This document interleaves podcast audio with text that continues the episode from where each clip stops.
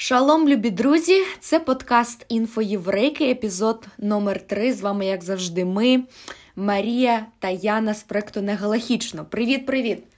Привіт! Сьогодні ми будемо говорити про п'ятьох відомих українських євреїв. І відразу хочеться сказати: тут не буде Міли Куніс, Тіни Кароль і Володимира Зеленського. Тому, якщо ви за цим прийшли, можете відразу відключатися. А ще Абрамовича. Е, Коломойського і інших політичних діячів з контроверсійною біографією. Об этом будет по отдельному випуску. Контроверсійні євреї. Але сьогодні дуже крутий випуск, тому що ми знайшли людей, про яких ми особисто мало знали, чи в перший раз дізналися і захотіли з вами поділитися. Взагалі, Яна, що ти думаєш про своїх євреїв, яких ти обрала? Ну, про тих, кого я вибрала, об одной я точно говорила, і ми об одной вже точно писали. Я лично писала, поэтому я не знаю.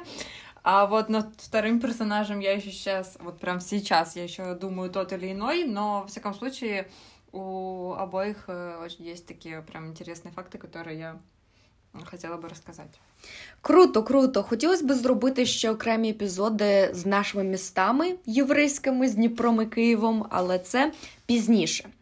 Давай почну я, Яна. Да, Як давай. Ти давай. давай, поки я тут mm-hmm. ще рожаю свого второго, то давай. Давай почну я.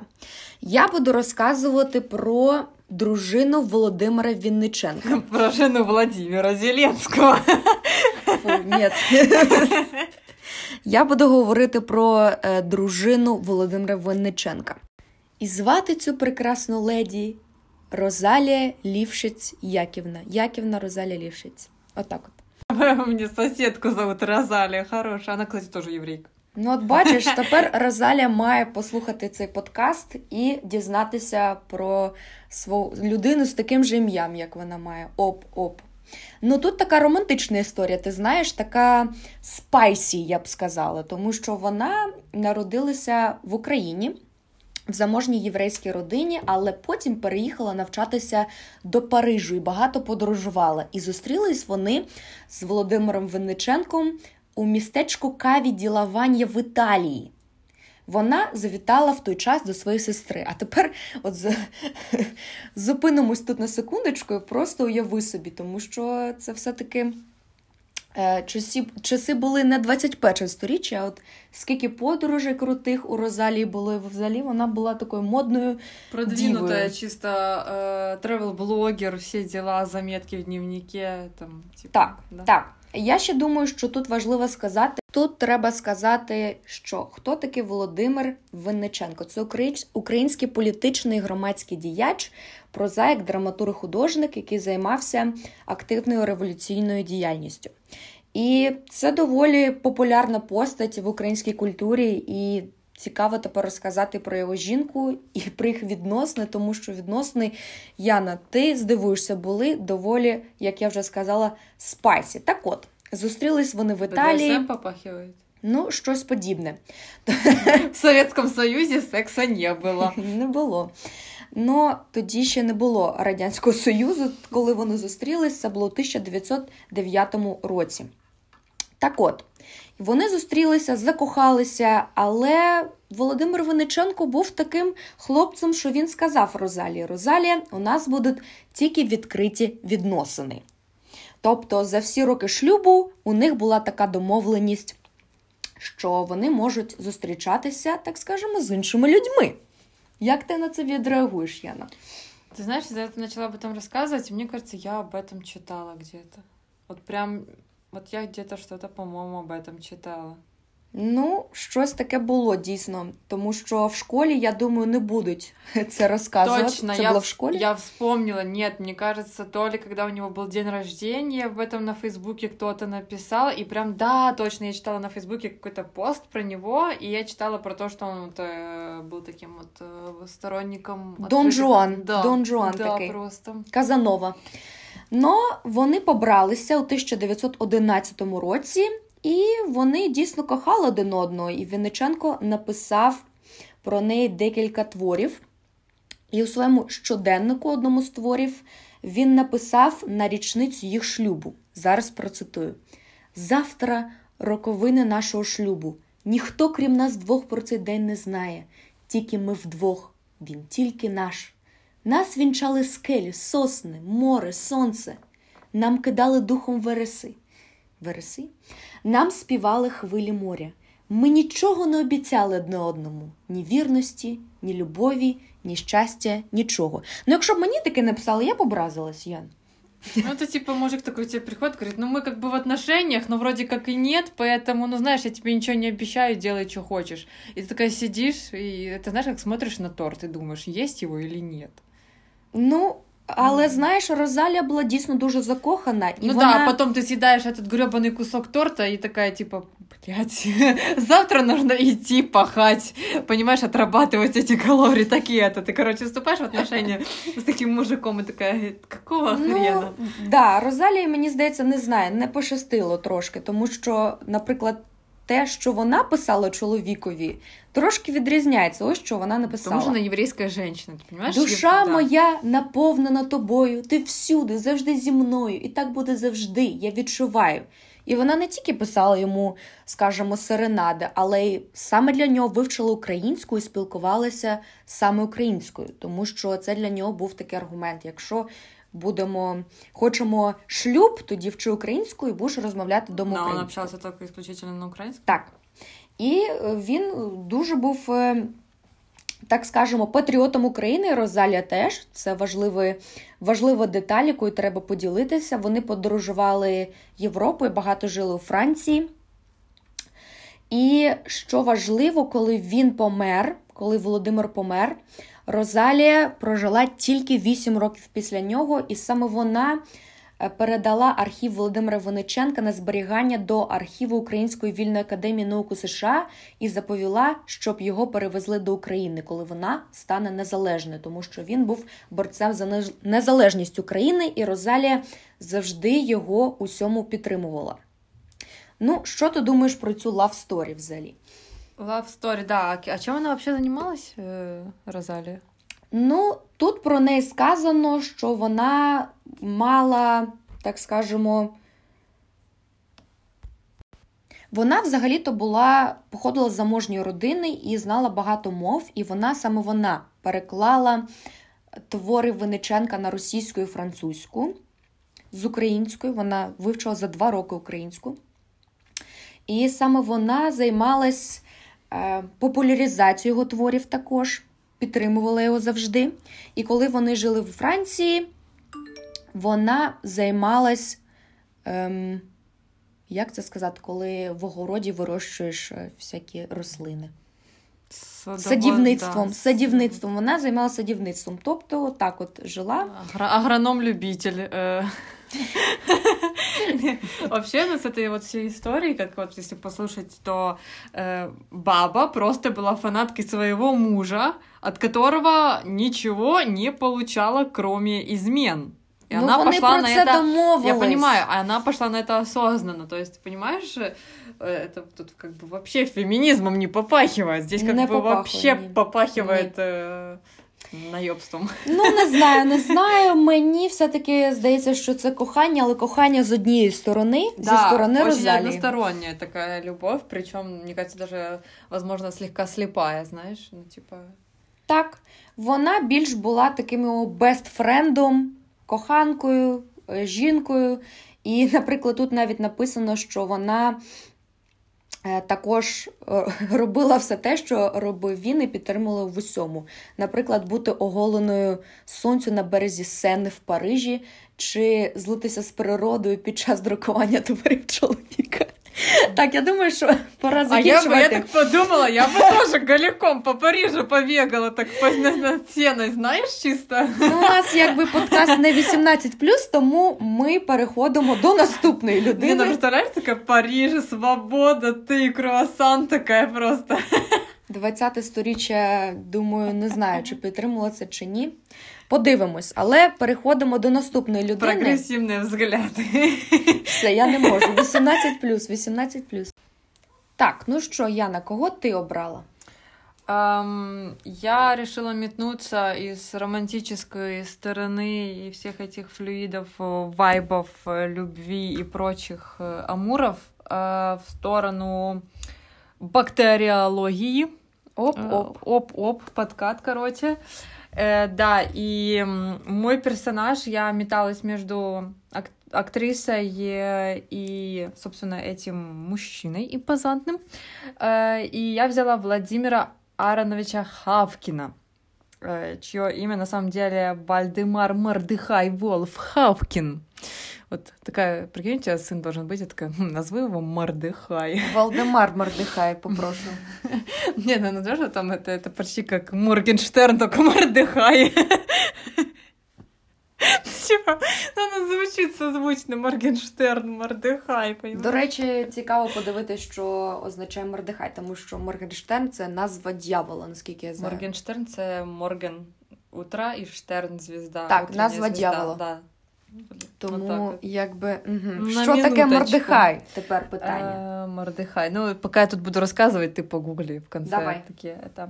Итак, он родился в Одессе. Мне удобнее не буду назвать его Вальдемар, пусть будет так. В общем-то, он учился, родился и учился он в Одессе, в Одесском университете, который сейчас известен более как университет имени Мечникова. Э, Откуда был отчислен за участие в политической э, организации Народная воля. Это таємна терористична організація народників. Тобто Вот у так нас от. таки терорист затисався в наш А. подкаст. Палестинский. Боже, я не могла. Ты понимаешь, я не могла удержаться от этого. Ну, типа, шуточка, я должна просто была залететь что-нибудь про Палестину. Так вот, э, на самом деле он работал э, в лаборатории Ильи Мечникова, сначала в, в Одессе, а потом в Париже. И здесь, внимание, именно этот наш Вальдемар, э, он изобрел противохолерную вакцину. А тепер така пауза, секунду, просто подумайте. Оце реально крута людина. Молодець. Вот. Так что он считается украинским, французским и индийским бактериологом еврейского происхождения. А чому саме індійський? Об этом бактеріолог? сейчас мы к этому дойдем. Я вот сейчас топаю в эту сторону. М, Значит, он изобрел противохолерную вакцину. І ем, внимание, уряд царської Росії відмовився застосовувати винахід політичного противника Російської імперії. Из-за того, что он участвовал, собственно, в этой вот организации «Народная воля», которая была против Российской империи, его поперли из Ти университета. знаєш, він вже не терорист для мене. Его поперли из университета и, собственно, отказались вообще даже. Ну, то есть вдумайся, да, человек вам приходит с вакциной, приносит материал, который будет спасать миллионы жизней. Они такие типа, «М-м, нет, нет, ты против э, нашей партии, пошел нахер. Вообще ничего. Антивакцинатори налетіли Да, і сказали Мордехаю повертатися назад до Франції. Ну він і не, скажімо так, не засумував із-за цього. Вот, кстати, его даже, ему даже отказывали, э, собственно, применять эту противохолерную вакцину в множестве стран Европы, и именно поэтому с 1896 года он начал работу в Индии, где, внимание, создал первую в истории вакцину против чумы. Слухай, Мордехай Просто- реально крутий чувак. Просто ход конем. Холеру не хотите лечить, но нате вам чуму. Может быть, хоть на это посмотрите. А індуси так подумали, Е, «Хм, вот. має сенс, має сенс. Да, да, да, да. Короче, когда уже Кришна, этот, как его, Будда не помогает, они решили посмотреть в сторону медицины. Ну, молодці, бачиш, краще Російської імперії. Вот, да, но здесь тоже стоит, стоит, знаешь, когда европейцы решили, типа, нет, то его поддержала, э, его поддержала уряд Великої Британии.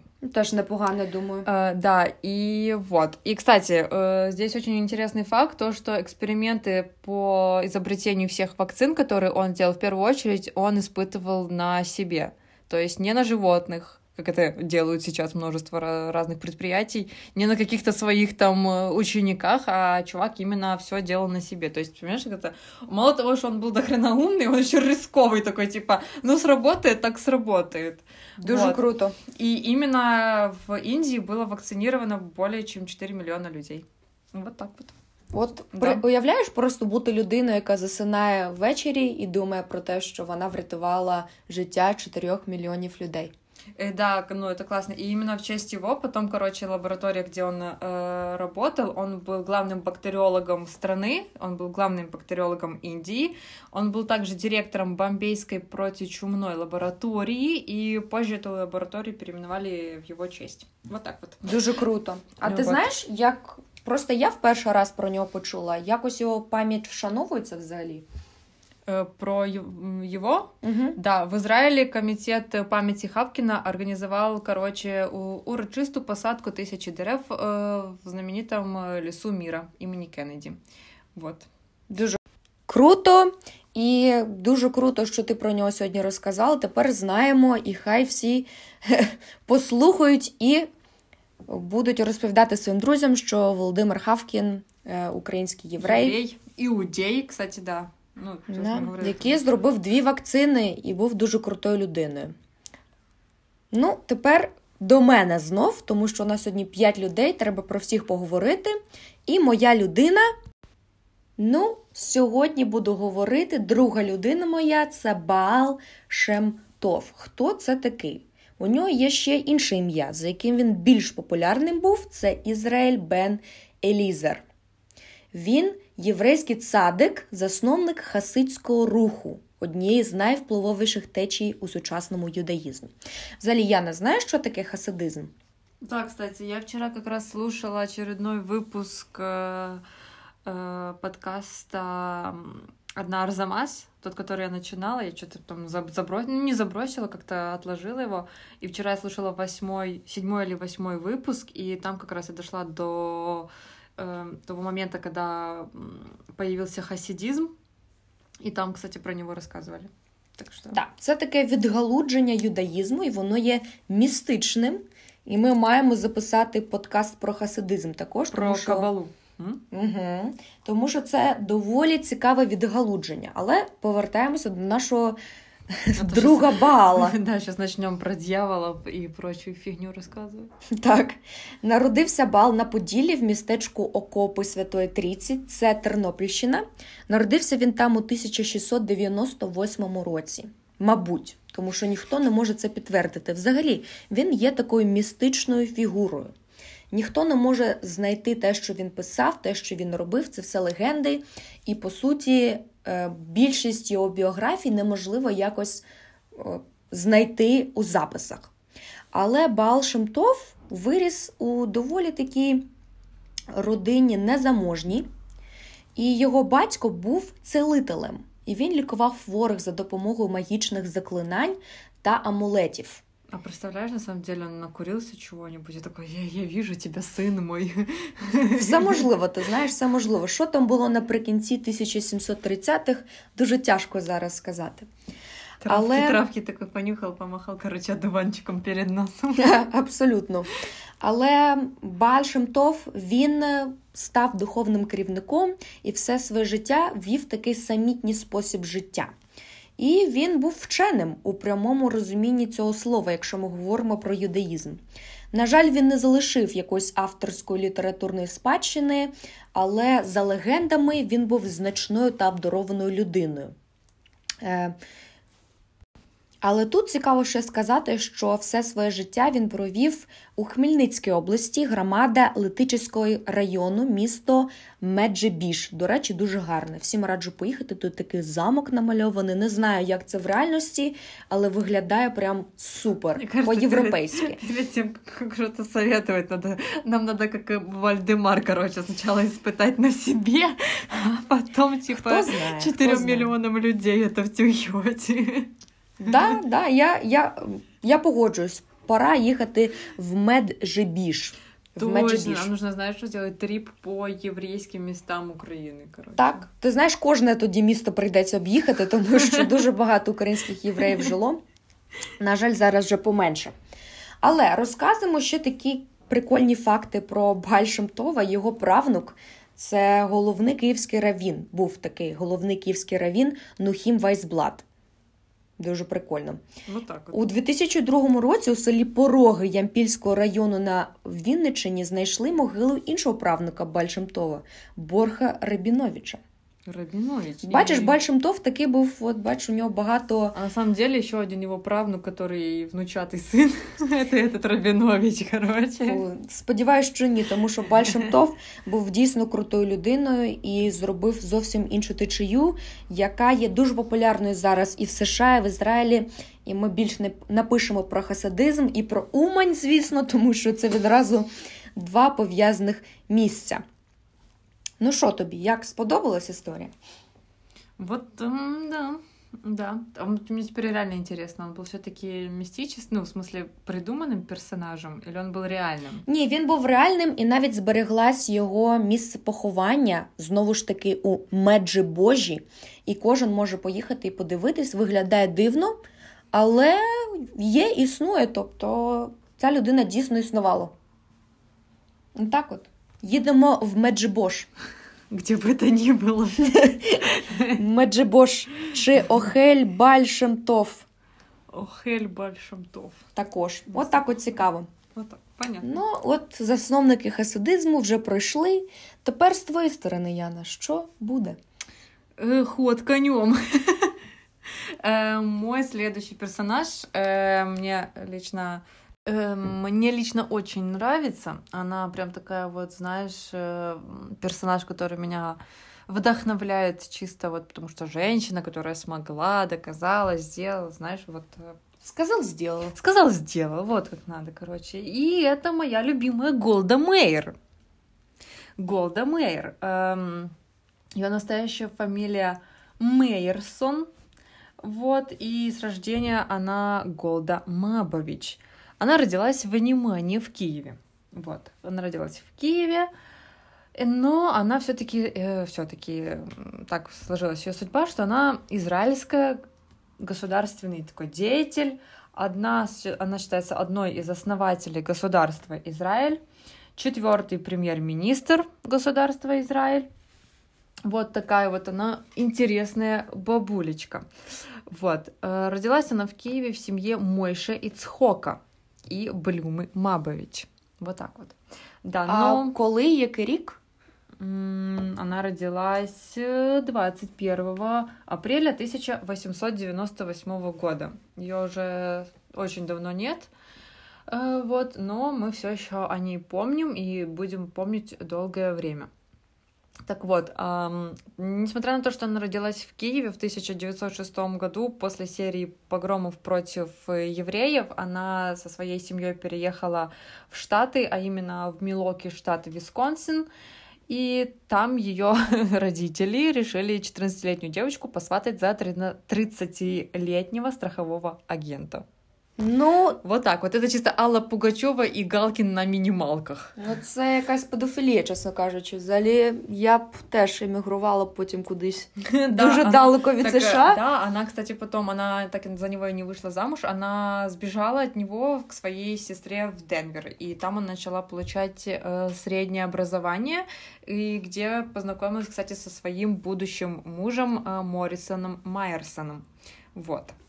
Она была членом э, партии Коалицион, это такое левые сионисты, значит, и в результате чего потом она уже зимой, через 4 года, стала самым молодым депутатом еврейского конгресса, который проходил в Филадельфии. Тобто така політична діячка Да, вже з да, США була. Она с самого таких вот юных лет на- начала увлекаться политической деятельностью и занимала такую активную позицию в обществе. Э, вот. И, скажем, в тысяча уже, но несмотря на то, что как бы она начала строить свою карьеру, развиваться в США, в США, а в 1921 году вместе со своим мужем и сестрой отправилась в Палестину. Вот, Вот вот, так вот, вот. эм, в Палестину. Мне, вот- мне вот правда, давай запишем следующий подкаст про Палестину, потому что мне все-таки, ну вот, вот веришь, ну вот коробит меня, когда я говорю Палестину. Ну вот Палестина, ну куда она? В сектор газу отправилась? Ну вот куда? Ну в Палестину. Ну это такое вот название, которое, ну вот вы знаете, откуда пошло вот название Палестина, да? От ми От, розкажемо ну, в от- наступному епізоді для того, щоб зберегти Вот, інтригу. вот потому что вот бомбит, ну вот просто, ну реально бомбит, ну не могу. І тут ви побачили людину, яка представляє політичну е, сіоністську організацію Яни. Да, вот просто я, которая готовится к гіюру. Ну, про це ще розкажемо, а про сіонізм ви завжди зможете зайти і почитати на негалахічно в інстаграмі. Да. Так от, і вона. Да, они переехали в Израиль. Мгм. В Израиль переехали, и там она стала уже э, делегатом сионистского конгресса, познакомилась э, с огромным количеством будущих лидеров Израиля, с такими как Дэвид Бен-Гурион, Берл Кат, Кацнельсеном, Зальманом Шазаром и многими другими. Э, Вот, но она все-таки возвращается потом в Штаты, и у них там рождается дочь Сара и сын Менахем. Вот. Но все-таки она из-за того, что все-таки начала налаживать связи уже в Израиле, ее обратно приглашают в Иерусалим секретарем женской трудовой такой вот э, женского трудового совета. Вот. И в результате потом все-таки она развивается, развивается, становится делегатом на Всемирный сионистский конгресс, она становится секретарем организации женщин-пионеров ШТА, в ШТА. Почему я говорю ШТА? В Штатах. Э, Вот, да, и именно в 1946 году по долгим своем карьерным, карьерной лестнице, чем она только там не занималась, э, вот. Она, кстати, судилась с Британией по вопросам управления палестинским государством. А Я це я скажу, треба бути реально важливою людиною. Им- иметь, иметь стальные яйца, вот просто вот почему она мне нравится, да? Мне кажется, она умерла и реинкарнировалась во мне, короче, что типа такая топит, вот. И в 1946 году Организация Соединенных Наций эм, проголосовала за раздел Палестины и независимость Израиля. Вот так І вот. вона була там. Она была вона... там, она топила за это, э, и в сорок восьмом году было про, уже провозглашено государство Израиль. Ей! Вот, и она Ура! именно, Голда Меир стала первым послом э, Израиля в, по тем временам суще- существовавшим СРСР. Вот так. Прикольно, ти знаєш, мені здається, Голда Меир ще дуже дуже популярна, особливо в Україні, і за її цитат. Саме цитат про її політичну діяльність і про відносини Ізраїля та країн-сусідок. І було б круто, якщо б ми зараз зачитали декілька цитат. Що ти думаєш? Да, да. Так от, ці цитати доволі політичного характеру. І Яна, зачитуй. Эм, например, эм, Голда Меир говорит, э, мир на Ближнем Востоке наступит тогда, когда арабы будут любить своих детей сильнее, чем они ненавидят евреев. Ну вот прям вот, вот, вот, вот в точечку, знаешь, вот до глубины. Вот, э, За сердечко. да, за сердечко берет, короче. Эм, я никогда не прощу арабам то, что они заставили наших детей учиться их убивать. Так, Вот так є от. такі цитати, дуже доволі дуже популярні. Э, Да, теперь вот в сторону leadership and motivation. Э, Я усвоила очень важный урок. Человек всегда может сделать чуть больше того, что вчера казалось пределом его сил. Це просто моє кредо. Насправді ця фраза. Я кожен день її перечитую. Вот так вот нужно на это э, написать. Эм, Короче, она очень много чего такого вот говорила. Ну, Вот тоже, например, быть или не быть это не вопрос компромисса. Либо ты будешь, либо нет. Это- Чисто мій підхід до Это життя. вот ты либо делаешь, либо нет. То есть делаешь и имеешь, или ты не делаешь, и жизнь имеет тебя. Всё. Абсолютно. І я взагалі раджу кожному піти і почитати цитати Голди Мер саме про життя і про таку мотивацію. Теперь Дуже круто. Шуточка еврейская. Моисей водил нас по пустыне 40 лет, чтобы привести к единственному месту на Ближнем Востоке, где нет никакой нефти. З гумором у Голди теж було все супер. Тому супер молодці. Розказали про Голду, і тепер наша остання людина. Я візьму її на себе. Ну і наостанок розкажу про дуже крутого поета, перекладача і радіожурналіста Мойсея Фишбейна. І він народився у Чернівцях у 1946 році і завжди був українським поетом єврейського походження. Але, на жаль, так сталося, що у 1979 році він був змушений емігрувати в Ізраїль, тому що не хотів співпрацювати з КДБ чи російською КГБ. І зі своїх політичних упереджень він емігрував в Ізраїль. Але навіть з Ізраїля він робив дуже багато крутих, добрих прекрасних речей для України, і потім, в кінці кінців, він повернувся в Україну. Він працював на Радіо Свобода, був дуже велику кількість часу кореспондентом. Він також був перекладачем, випустив багато збірок, де він перекладав книги та твори з французької, німецької, івріта і російської мови на українську, організовував поїздки для дітей, тобто займався такою благо... благодійністю. Так, у 1989 році організував поїздку для дітей з Чорнобиля в Ізраїль. І у 2003-му, до речі, він повернувся в Україну і за його діяльність, за його писемність, за його твори він отримав премію Василя Стуса, був нагороджений орденом князя Ярослава Мудрого п'ятої степені і орденом святого равнопольстольського князя Владимира. Але важливо сказати, що Мойсей завжди ідентифі... ідентифікував себе як українського націоналіста, як українського поета, і саме тому це такий, знаєте, випадок, коли важливо про нього сказати і про його діяльність. І я всім раджу почитати те, що він писав. І подивитись на його біографію, тому що людина була дуже крута. На жаль, він помер у 2020 році, але залишив по собі прекрасну біографію, дуже багато крутих спогадів. І дійсно це та людина, про яку хочеться говорити, про яку хочеться розказувати. І раджу всім більш погуглити, так скажемо, про Мойсея Фішбейна. Ну, що ти думаєш, Яна, про Мойсея? Мойсей. Тоже 40 лет блуждал, творил. Яна зашла с философского кута. Да-да-да, не, на самом деле прикольно то, что он все-таки журналист. Моя тема вошла в чат. Вот. Вообще люди такие вот журналісти, они очень интересные. Так, він багато подорожував, і дійсно, мені здається, коли ти займаєшся творческая работа, так, и ты знаешь, так. о чем писать на собственном опыте, знаешь, так, потому так. что это у тебя очень много всяких э, твоих вот этих вот э, событий, которые ты прожил на собственном опыте, и ты знаешь, э, о чем говориш. То есть... Так, абсолютно, абсолютно. І наостанок те, що я порадила прочитати. Е, Мойсей Фішбейн Е, зробив таку добірку з трьох розділів, де він мав 28 власних віршів. Називається поета, поетова збірка Збірка без назви. Отак і називається. І там є. Це якщо б я писала книгу, типу, пишу книгу, не знаю о чому. Так, абсолютно де там він включив добірки віршів для дітей та об'ємний розділ перекладів з французької, їдіш, російської та інших мов. Мені здається, дуже креативно показав, скільки мов він знав, і взагалі настільки дуже різна збірка. Всім раджу почитати.